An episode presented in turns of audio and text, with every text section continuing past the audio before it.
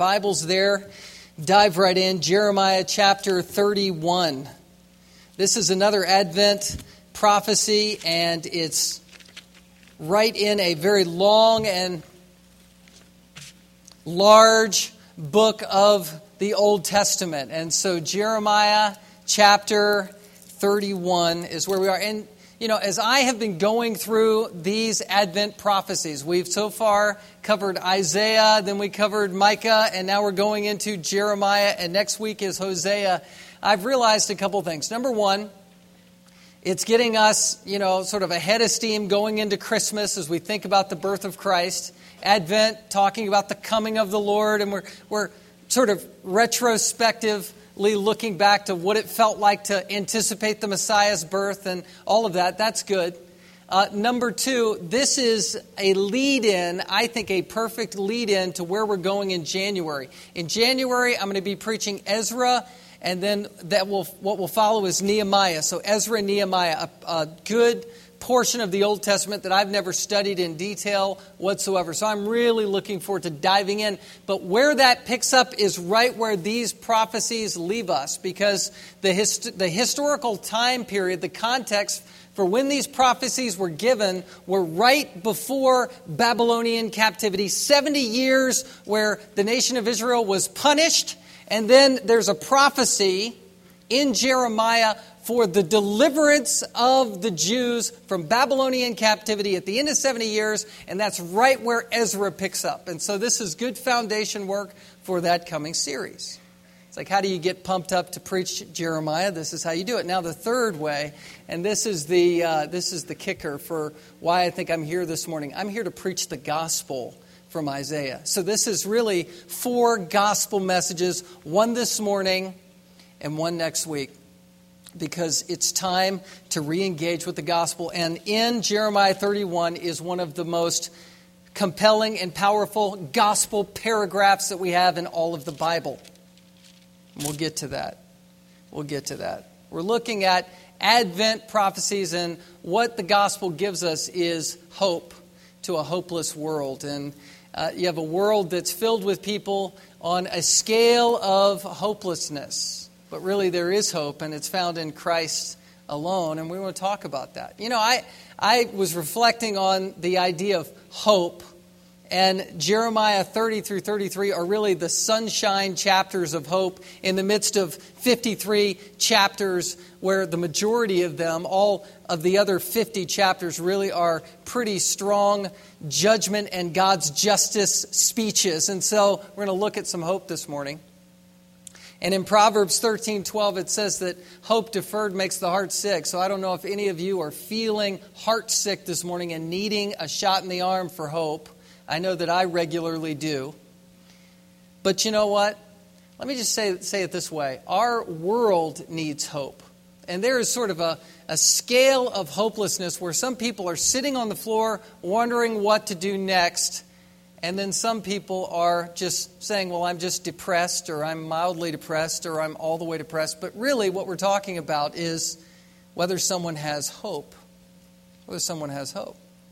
Now, I just to sort of lighten the mood just for a second, I was reading about someone um, in World Magazine. How many of you subscribe to World? Some of you. It's a really good magazine to subscribe to. It's a good world Christian worldview magazine, but it's also got some very funny um, anecdotes in it. And I was reading one of those about a guy that you might roll your eyes and say, "Man, that guy is hopeless." I mean, this guy, for instance, he was 20. He's 21 and he was reported to take a dare from three friends, a bet for 100 bucks, to see if he could, in a park um, in Vallejo, California, go sit inside the baby swing.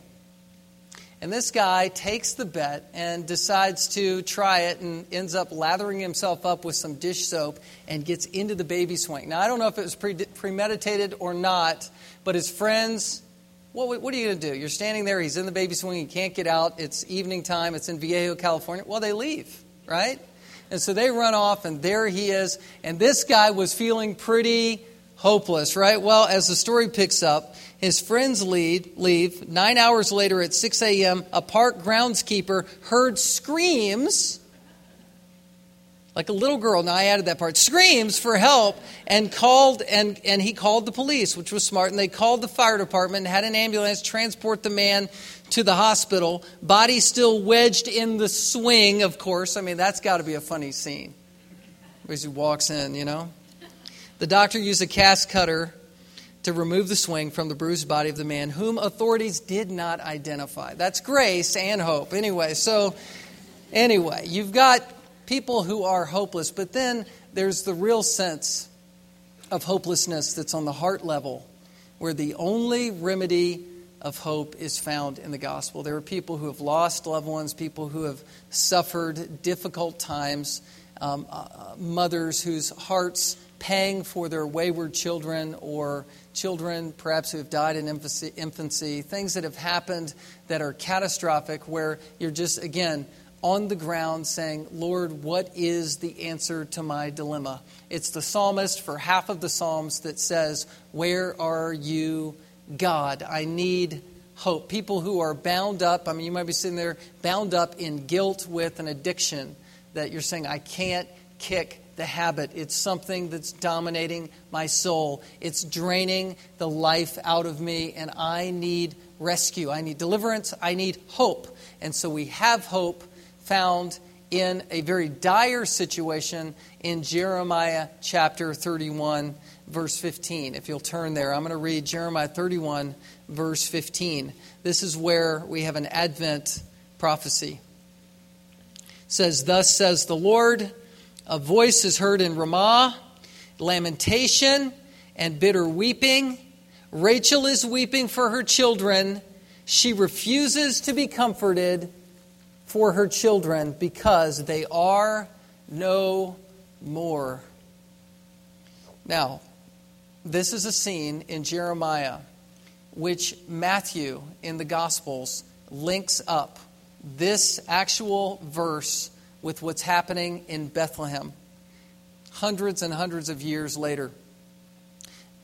Basically, this verse and Matthew chapter 2 tie together in this way.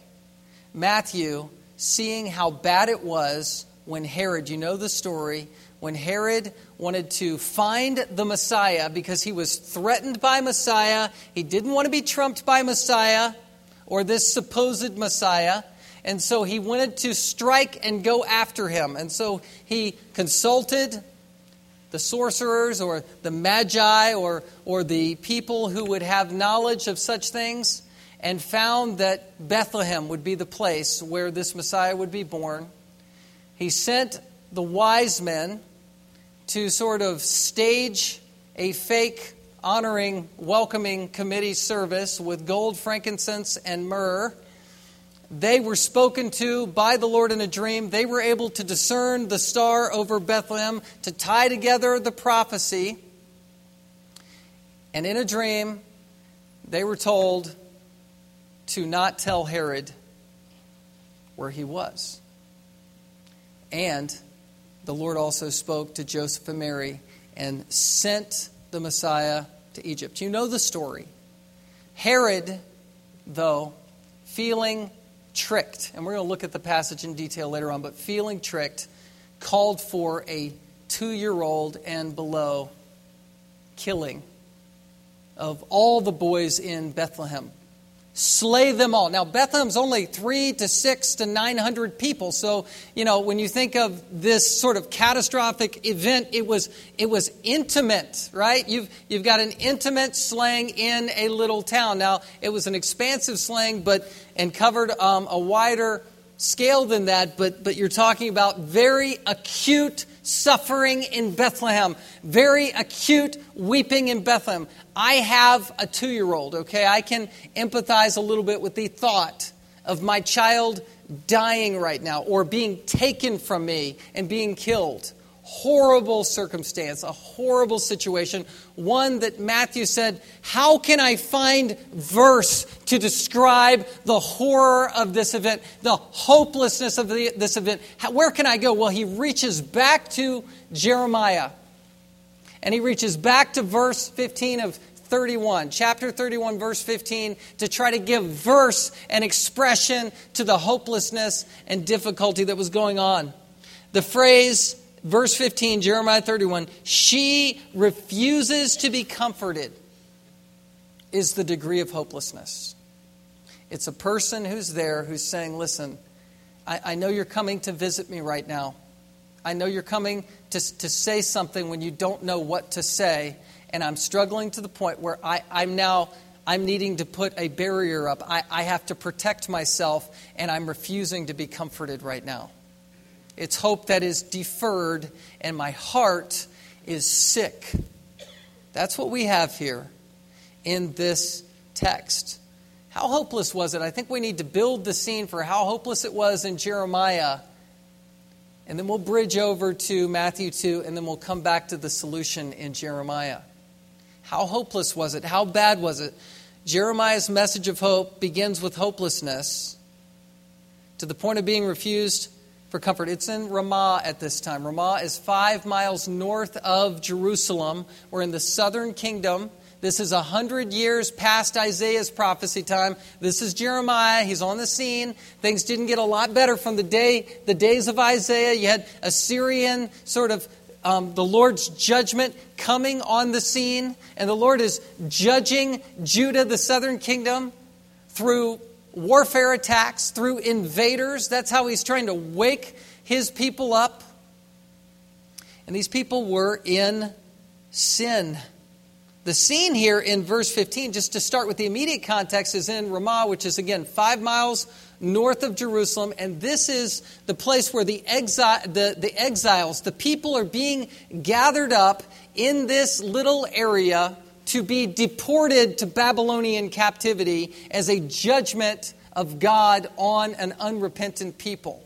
That's Ramah. I, want to make that clear to you. Jeremiah was there. If you turn over to Jeremiah chapter 40, Jeremiah chapter 40, it says, The word that came to Jeremiah from the Lord after Nebuchadnezzar, I knew I was going to mess that up. Nebuzaradan, the captain of the guard, had let him go from Ramah when he took him bound in chains along with all the captives of Jerusalem and Judah who were being exiled to Babylon. And so you had Isaiah 100 years earlier, and now it's come to the point where Judah would not repent. Assyria had come down and threatened Jerusalem. The Lord stepped in with a death angel back in Isaiah's time. A hundred years later, now you have the great white shark, bigger fish in the sea, Babylon, that's oversweeping the Assyrians, kind of taking them out, has taken the northern kingdom in captivity, and now is coming down to the southern kingdom and has gathered up these exiles, like a concentration camp, you're all ready to be taken away to another land. That's the desperateness of this situation. That's the feel of hopelessness in this situation. Why were they being judged? Well, just a few ideas. First of all, it's, uh, it's nothing new under the sun. It's the sins of idolatry and immorality, sexual immorality. It's, it's that. They just go hand in hand. You say, I can't, I can't resonate with idolatry. I've never bowed down to an idol. I don't know what you're talking about. Well, let's just hold on a second. Perhaps you have. Let's see, have you ever wanted something that you're not getting and you feel bad about that and you're coveting it and you want it so bad that you're sinning to get it, you're lusting for it? That's idolatry. Covetousness is idolatry, says Paul in Ephesians. It's, it is synonymous with covetousness. It's wanting something that you're so desperate for that you're willing to sin to get it. It's just in the Old Testament system, there were false gods where people would set up with wood or stone carvings and expression, man made expressions of what they really wanted so bad. Recently, we talked about why did the children of Israel, when they were wandering in the wilderness, make a golden calf? It's not a very strong, formidable looking animal. It's a golden calf. Why? Well, because it represented hope for steak and milkshakes, right? You know, I want food is so desperately that I'm willing to create something. I'm, I'm willing to create a facade, right? Have you ever done that in your mind? If you create a facade of a world that you never were able to reach, something you wish you had or something you want so desperately that you're reaching for it in your heart and it's taking your eyes off God and it's leading you down a path of covetousness and idolatry, And then what happens is you move from the facade or the, you know, the, the mirage that you're reaching for to actually violating in sin with action God's law. Like, for instance, you say, I want to forsake my marriage, I want to forsake my family, and I want to, you know, sin with that person over there. It's where the idolatry moves to action. Well, that's these are the sins, right? Does this sound familiar? I mean, this is Old Testament, you know, script here, and it applies so relevantly to our society, our culture, our church, and perhaps your own life, even where you're sitting today. Right? It sounds very familiar. Let's look at a couple passages. Jeremiah 1, verse 16. Look back there.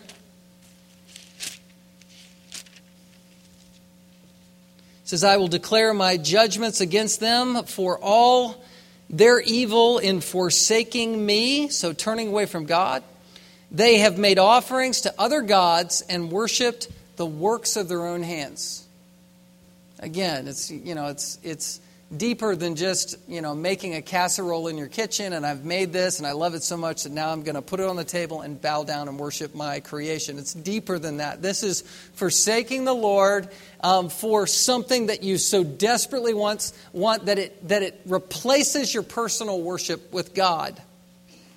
Chapter 2 verse 5 thus says the lord what, what wrong did your fathers find in me that they went far from me? This is the Lord speaking. Why did you go far from me? And went after worthlessness and became worthless. It's the idea of people, they've given their soul in worship, but not to God. And they've become as if they are worthless. They're drained in their sin. And then 2, verse 20. Pick up, actually, pick up uh, two, verse 13 verse 13. For my people have committed two evils. Look at the two evils Jeremiah describes here. They have forsaken me and uh, forsaken me, the fountain of living waters, and hewed out cisterns for themselves, broken cisterns that can hold no water. It's a great and sobering and sad picture of the, the state of unspirituality or sinfulness that, the, that Judah found itself in.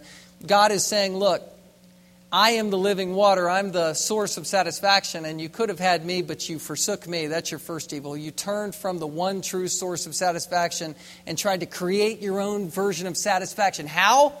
You hewed out cisterns. You created these, these bowls, these massive bowls in the rock that would be rain catch, you know, their rain catch system a reservoir for when it would rain so you could have something to drink. You've hewed these out, but they're cracked. And so when the water comes that can refresh your body, it's not going to hold up. It's going to just drain through the cracks. Think about that.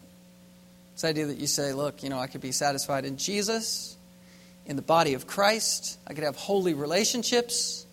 I could have the safe haven of of God's refuge and the means of grace. I, I could be satisfied in the Word. I could listen to preaching online. I, I can make these choices, or I can just forsake that satisfaction in Christ and try to find satisfaction my own way, creating my own source of satisfaction. But in the end, the rain doesn't hold up, it's, it's cracked. And so when you try to drink there, it's cracked. It's the, the tank is septic with the water that remains because it's not pure, it's not protected. It's a, it's a cistern that's cracked and broken and will hold no water. Look at verse 23 of chapter 2. How can you say, I am not unclean? God's speaking for them. How can you say you're not unclean? I have not gone after the Baals. Look at your way in the valley, know what you have done. A restless young camel running here and there, a wild donkey used to, used to the wilderness in her heat, sniffing the wind. In other words, you're in heat. You're, you're, you're striving after the world. You're, it says in verse, verse 20, under every green tree, you bow down like a whore. This is, this is a vile situation. It's where you, you dupe yourself in your own spirituality, spirituality. Look at verse 27. He's, the Lord's being sarcastic with them, saying, you say to a tree, You are my father, and to a stone, You gave me birth. For they have turned their back to me and, and not their face. This is verse 28 But where are your gods that you made for yourself? Let them arise if they can save you in your time of trouble. And look, you're, you're all messed up. You're all turned around, and the only way the Lord was going to get their attention was to punish them and to literally take them out of their land and displace them. It's like the nation of Judah was under church discipline. You're going to be taken out of the blessing and protection of being in God's safe haven.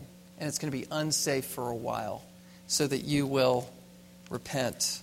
Turn back to Jeremiah 31. Ramah.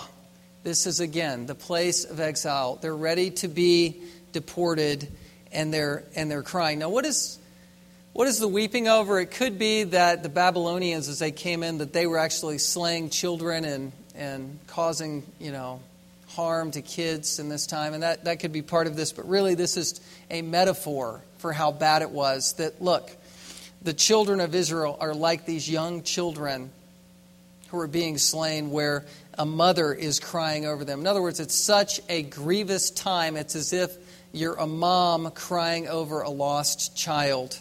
And the reason I know that is because there's a promise in verses 16 and 17. If you look at 17, there is hope for your future, declares the Lord, and your children shall come back to your own country. So he's talking in terms of the whole nation and that that Rachel is weeping over her children. Who's Rachel here? Rachel just represents represents it's a poetic image of the Rachel from a thousand years ago.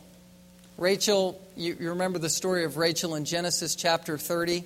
Kind of an interesting story where Jacob is coming um, and he is looking to marry a woman. And the Lord's providing that woman, and he sees Rachel. He loves her. He's struck by her beauty. The second option is Leah, and he doesn't want to marry her. And then you have Laban, and Laban pulls a fast one on Jacob. Does any of this story, you know, does this strike home? Do you remember this?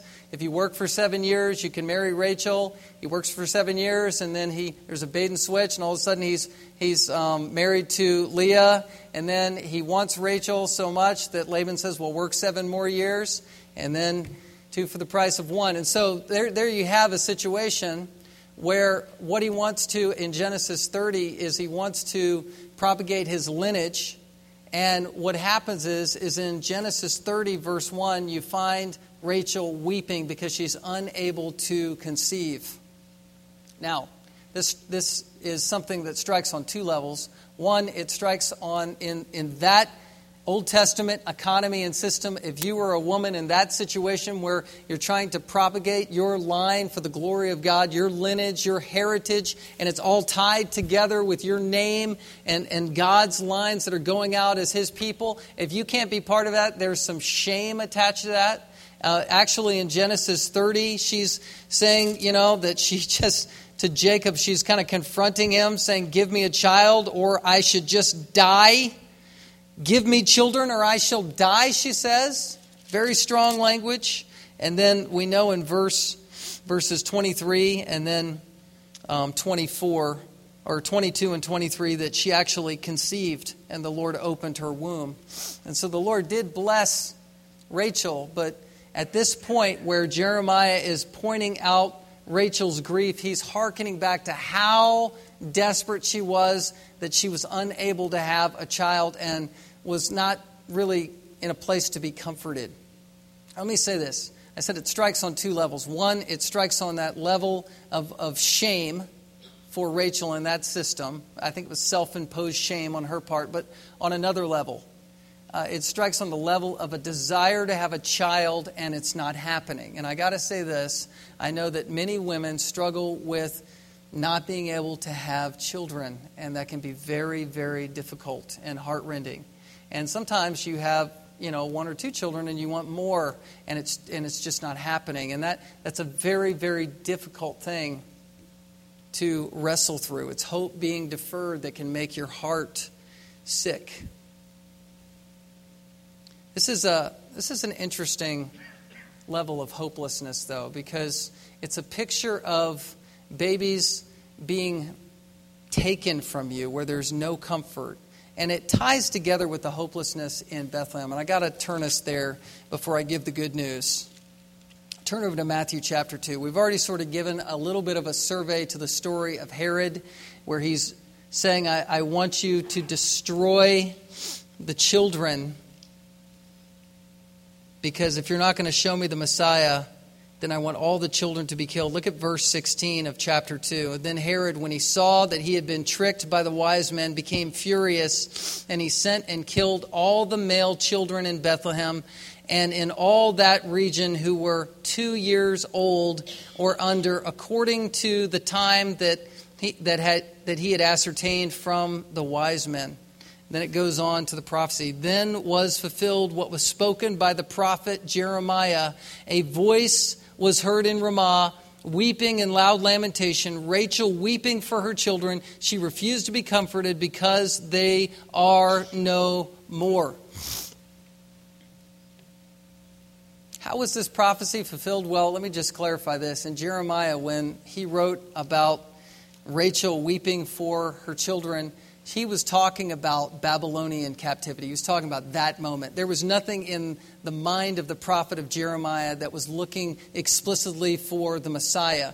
But when Matthew saw the situation and, and was dis- defining the grief and suffering that was happening in Bethlehem, he tied the grief of Jeremiah 31 forward to what was happening in Bethlehem. And at that point, it became prophecy under the inspiration of the Holy Spirit. Matthew did it. Matthew, under the inspiration of the Holy Spirit, as that writer, made that a fulfillment of prophecy because it was the same situation, it was the same scene of hopelessness and desperation. You know, how bad was it in Bethlehem? Let me just say this. I, you know, I, just thinking again about the fact that I've got a two year old. What would it be like? You know, what, what about in Africa when there's a racial cleansing or there are things that are, you know, horrible effects of the fall where you have, you know, whole cultures wiped out in genocide? That's happening in real time today. It's massive cruelty. You know, look at the, the sweeping, you know, sin of abortion that's going on in our culture. But I want to talk even on um, a more personal level. I know that people actually, you know, they conceive and you lose a child, and you have that sense of hopelessness in your heart, um, in your life, that doesn't seem to have a remedy for it. But you know what? There is hope in Scripture. Even as, as bad as it was in Bethlehem and as bad as it was back in the days of Jeremiah, there is hope. And I want to just sort of take a sidebar real quickly about what happens to babies when they die. Is there hope for them? I believe there is.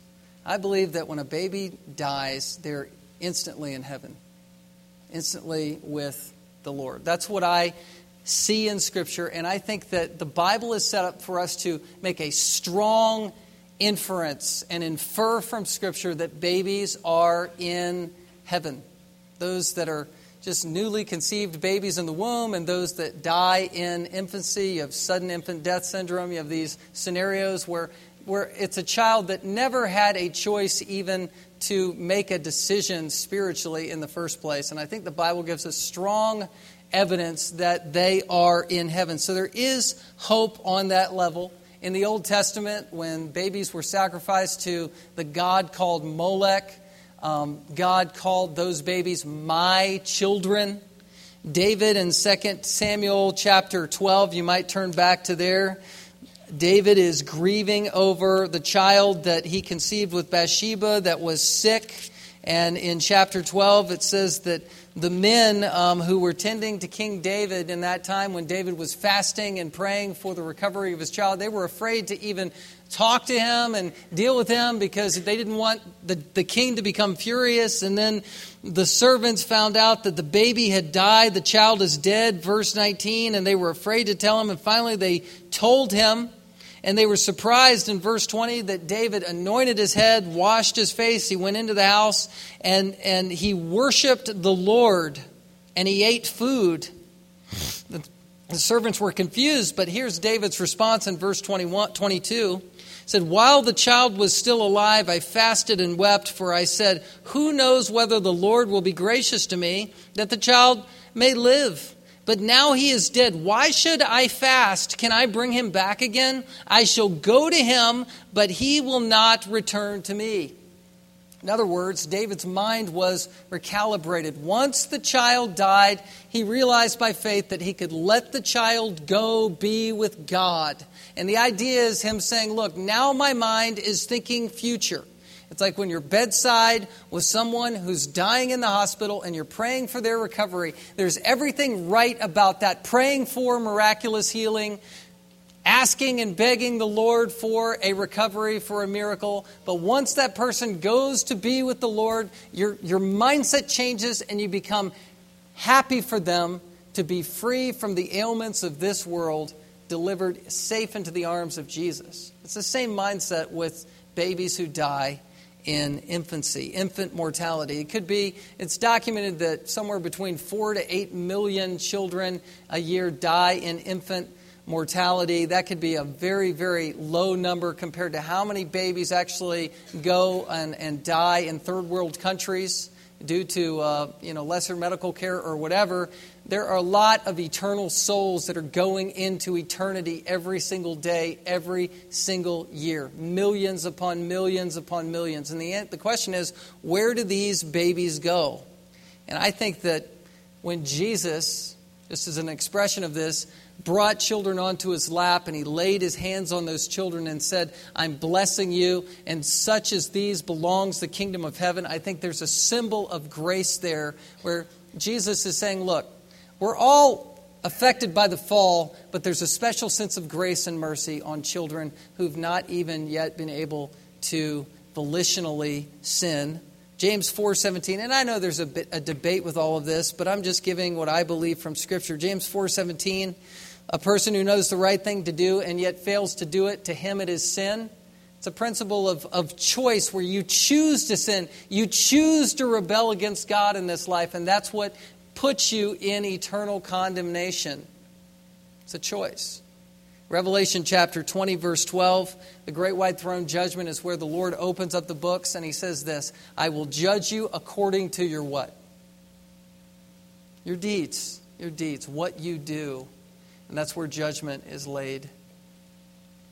There's hope. There's hope in the resurrection. And you know what? There, there's, there's hope that's even found back in Jeremiah, and it's a superficial hope first. Go back to Jeremiah, Jeremiah 31. The superficial hope is at the end of Babylonian captivity, the people of Israel will be brought back uh, into the land. That's verse 20. Is Ephraim my dear son? This is the Lord wandering out loud saying, Is Ephraim my dear son? Is he my darling child? As for as often as I speak against him, I do remember him still. Therefore, my heart yearns for him. I will surely have mercy on him, declares the Lord. I mean, there's hope in that. There's hope in kind of that physical restoration back to the land. But I want to take us to the end of, of the chapter, to verse 31, where there's the deepest level of hope. The deepest level of hope for you who may be sitting there feeling hopeless, and that's found in the gospel. The gospel is the ground for hope for you and me. Even the idea of being reunited with loved ones in eternity that's huge and that's comforting. It's comforting to think you might meet the child that you lost in infancy. But the ground for that kind of hope starts with your relationship with Christ that comes in the gospel. That's where there's hope. And there's probably no clearer, stronger gospel paragraph comparatively in Scripture than this one that talks about what's really happening when, when you get saved. Let's look at this. All right, first of all, just to catch the outline up hopeless to the point of refusing comfort.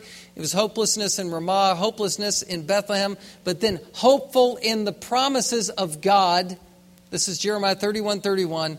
First of all, remembering God's faithfulness. Look at verse 31. Behold, the days are coming, declares the Lord, when I will make a new covenant with the house of Israel and the house of Judah.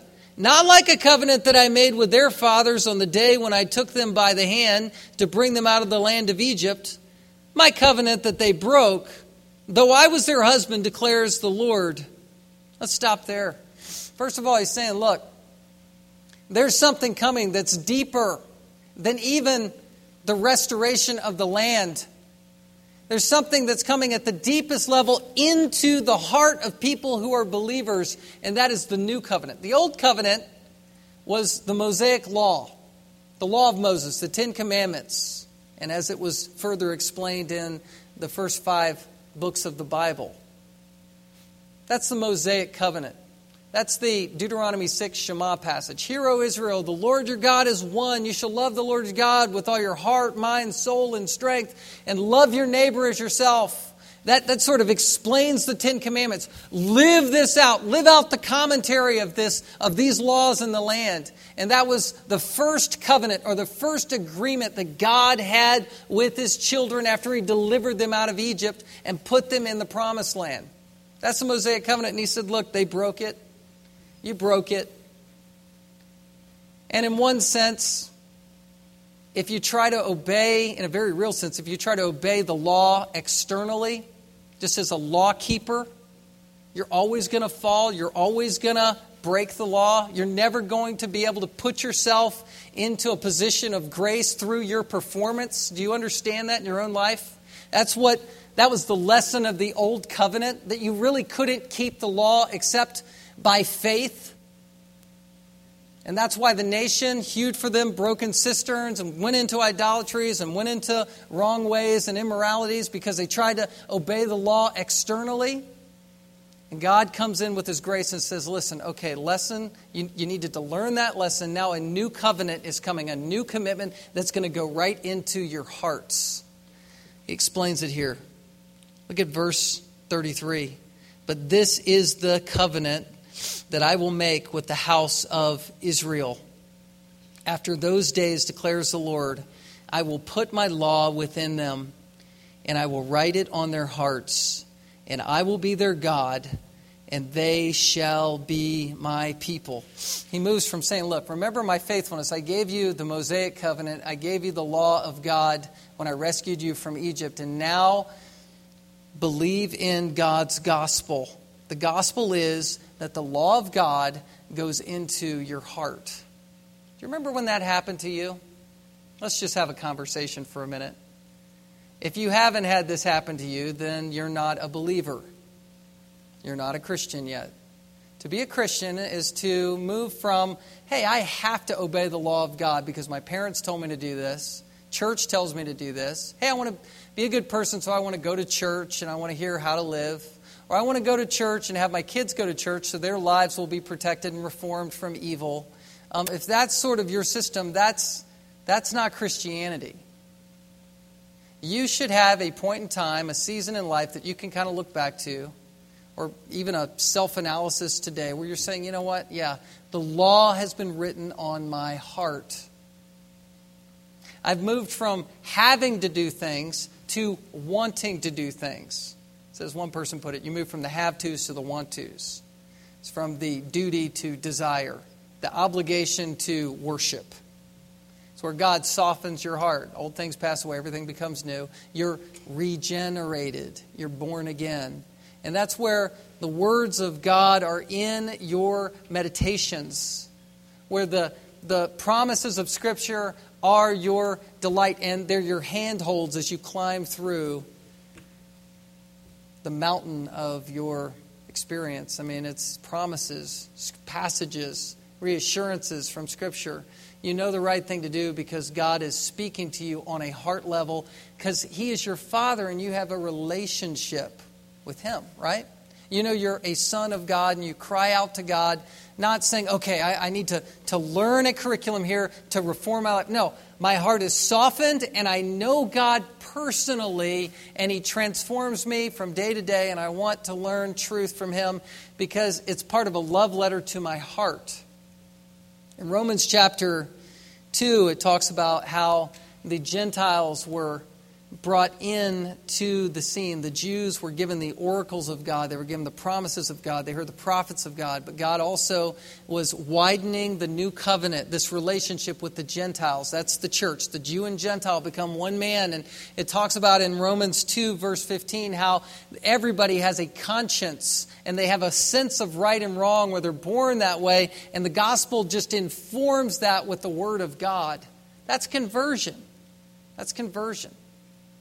The whole argument of Romans chapter 11 is that, look, you as the church should be especially grateful to be part of this program because there was a vine that was already growing, and that was the Jews. That's the Israelites.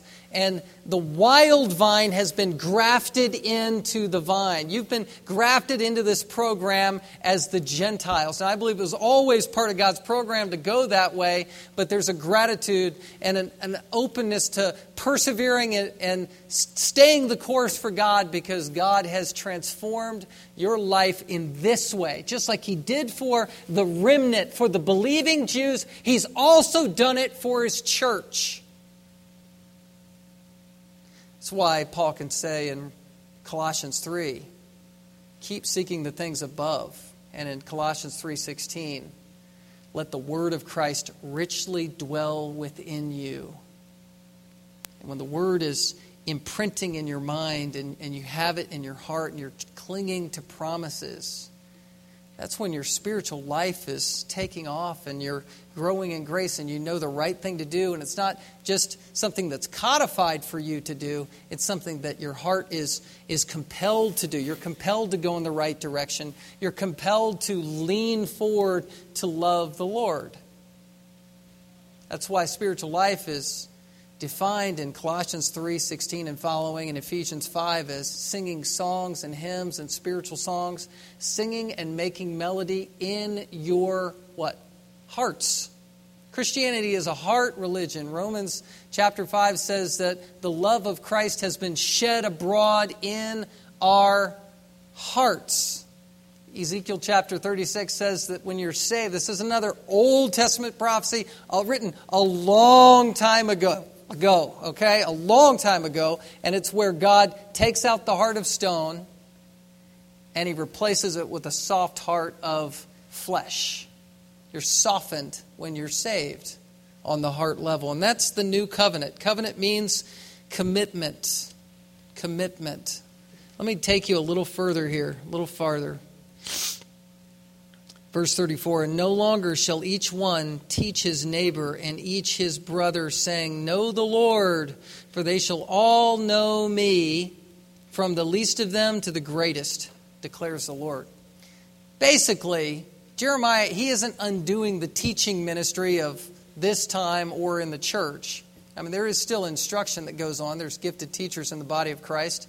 I hope that there are still teachers so that I have a job. But I will say this what Jeremiah is saying is, is that it's not some unclear thing that needs to be sort of taught to you when you become a believer. When you become a believer, the gospel is clear. And it comes through teaching and comes through learning and, and you're made a disciple and you know somebody's teaching you that. But but once the Spirit of God is opening your heart, you catch on yourself and you know the truth in your own way by in your own reading, in your own prayer life, in your own personal clarification that happens in your thinking. It's not something that's unclear. It's something that's very clear. It's not something where you are now dependent on a neighbor to explain it to you. You get it because God made you get it with His own truth and the Holy Spirit. That's what there's. This is what Jeremiah is talking about. That's what the Lord is speaking through Jeremiah to say. And this is what you know. Look at this. It's from the least to the greatest. Every everybody on the social scale and spectrum can be a believer. And he says, "For the end of verse 34, for I will forgive their iniquity and I will remember their sin no more." Do you have that promise? That's the promise of the gospel. That's the truth that's in the heart of every believer. That's the truth that you have access to, where you're going, listen, I've messed up my life. I've done these things. I feel hopeless about my addictions. I feel hopeless about my life. Well, guess what? you have a relationship with God where you repent and you believe and you acknowledge, Lord, you've forgiven me, and you remember my sins no more. What's this look like in day to day? Let me let me just hit you with a couple applications. Number one, number one, hopeless is, and you know, you can put quotes around hopeless. Hopeless is not where the Lord wants you to stay spiritually. Now, you could also change the word out hopeless for depressed. Depression. Spiritual depression is real. Um, you know, there's debates in terms of where spiritual depression stops and physical depression starts. Not getting into that debate. But the point is, in the Bible, you have a psalmist who was depressed for half of his psalms. You have um, Paul, who in 2 Corinthians confesses to being depressed. Depression is real, it's life altering. It's something that God sometimes calls us to persevere through. However, I believe, based on the promises of Scripture and how the Bible defines Christian growth, that we're not supposed to stay there. Hope deferred makes the heart sick. Proverbs 13 12. But look at this. But a desire fulfilled is a tree of life. A tree of life. We're supposed to drink from the well that never runs dry. We don't live in the hewn cistern mode, the cracked foundation mode. Eventually, we have to crawl out of that by grace and say, Lord, you are the only being who can satisfy my needs, and you've promised to do that. And so I rely on you, and, and the Lord will bring you out of depression. That's why the psalmist says, He is the lifter of your head. Right? All right, number two. Hope rises out of despair when your vision of God enlarges. When your vision of God enlarges. I was told this, and you've heard me use this analogy before, but it's the idea that life sometimes overwhelms us, maybe on lesser degrees than the, you know, weeping in Ramah.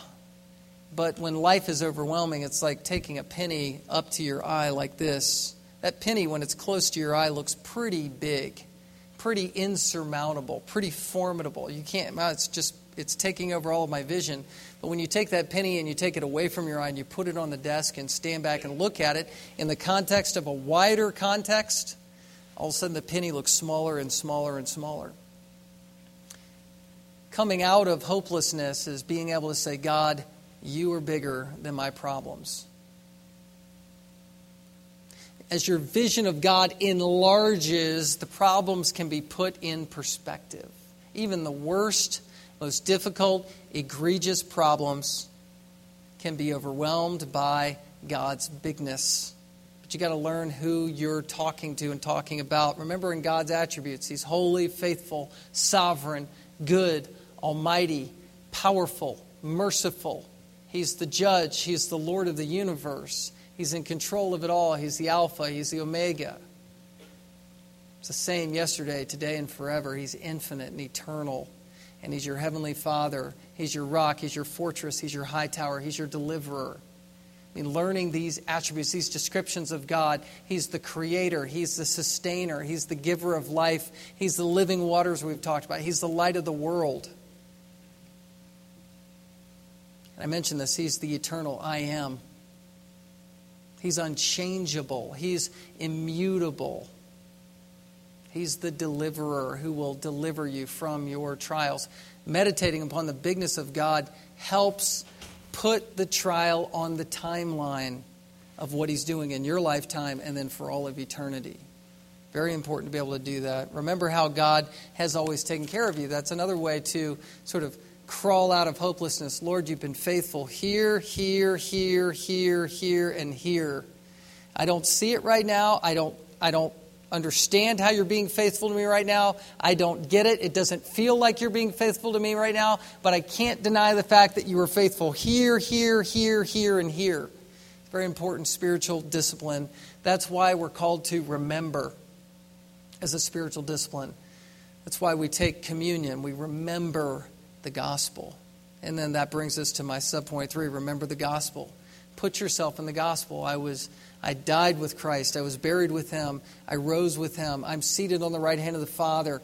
I am in Christ, and he is in me and has given me hope. Rehearsing the gospel personally in your life is a way to gain hope. Right, number three, it's very important. Storing up Bible promises is the only way you'll have access to them when life comes crashing down. It's like this it's like storing stuff up in your backpack before you go on a hike in Alaska. You've got to have equipment. It's the old principle that I've heard and I'm starting to really take seriously. I think about this stuff. You know, what happens when I roll the truck in the ditch? You know, what happens when I slide off this way? What happens when this happens or that? You know, will I be equipped for that moment? You know, and you think in terms of, well, I'm going to be, it's going to be you know, two degrees outside and I'm going to have kids. And yet you've got to think that way and prepare. It's the same thing for us spiritually. If you don't have promises stored in your backpack, you're going to be very vulnerable when life comes crashing down. People say, you know, think this way. Hey, hmm, do I need an underlayer today? The answer is yes. I mean, if you think that way in Alaska, if you're asking the question, the answer is yes, right? I wonder if I need wool socks. Yes, you need wool socks. You know, I mean, that that's how it is. And spiritually, as a Christian, it's the same thing. Do I need to learn these promises? Yes. Do you need to maybe write out Jeremiah 31 through 34 on a note card and meditate on that? Put it in your heart? Yes. You know, do you need to learn greater is he that is in you than he that is in the world? 1 John 4 4? Yes. My God shall supply all of my needs according to his riches and glory? Yes. Do I need to meditate on Matthew chapter 6? Yes. Seek first the kingdom of God and his righteousness, and all these things will be added unto you. Yes, you need to know Philippians 1 6. He who begin a good work and you will be faithful to complete it till the day of the Lord Jesus Christ. You got to know that. Proverbs 3 5 and 6. Trust in the Lord with all your heart, lean not on your own understanding. All thy ways acknowledge him, and he will direct your path. These are how did I, I, I don't do memory course work okay? I enjoy memory course work i, I like the flip card system and, and the awana program. I enjoy that. But really the way the word of god gets in my heart is just by studying the scripture poring over it reading it and then teaching it to somebody else and somehow it gets in there. And when life comes crashing down you got to have it okay? It's got to be there for you you got to know that God's working all things together for the good. For that those for those that love God and call are called according to His purposes. You've got to know these passages. You got to know verse 34 of Jeremiah 31 For I will forgive their iniquity and I will remember their sin no more. Because guess what? You're going to sin, you're going to fall flat on your face, and you're going to need that verse to pick you up, right? That's how you get from hopeless to hopeful. One way the gospel. The gospel. May it be in all of our hearts. Ready access. Let's pray. Father, thank you.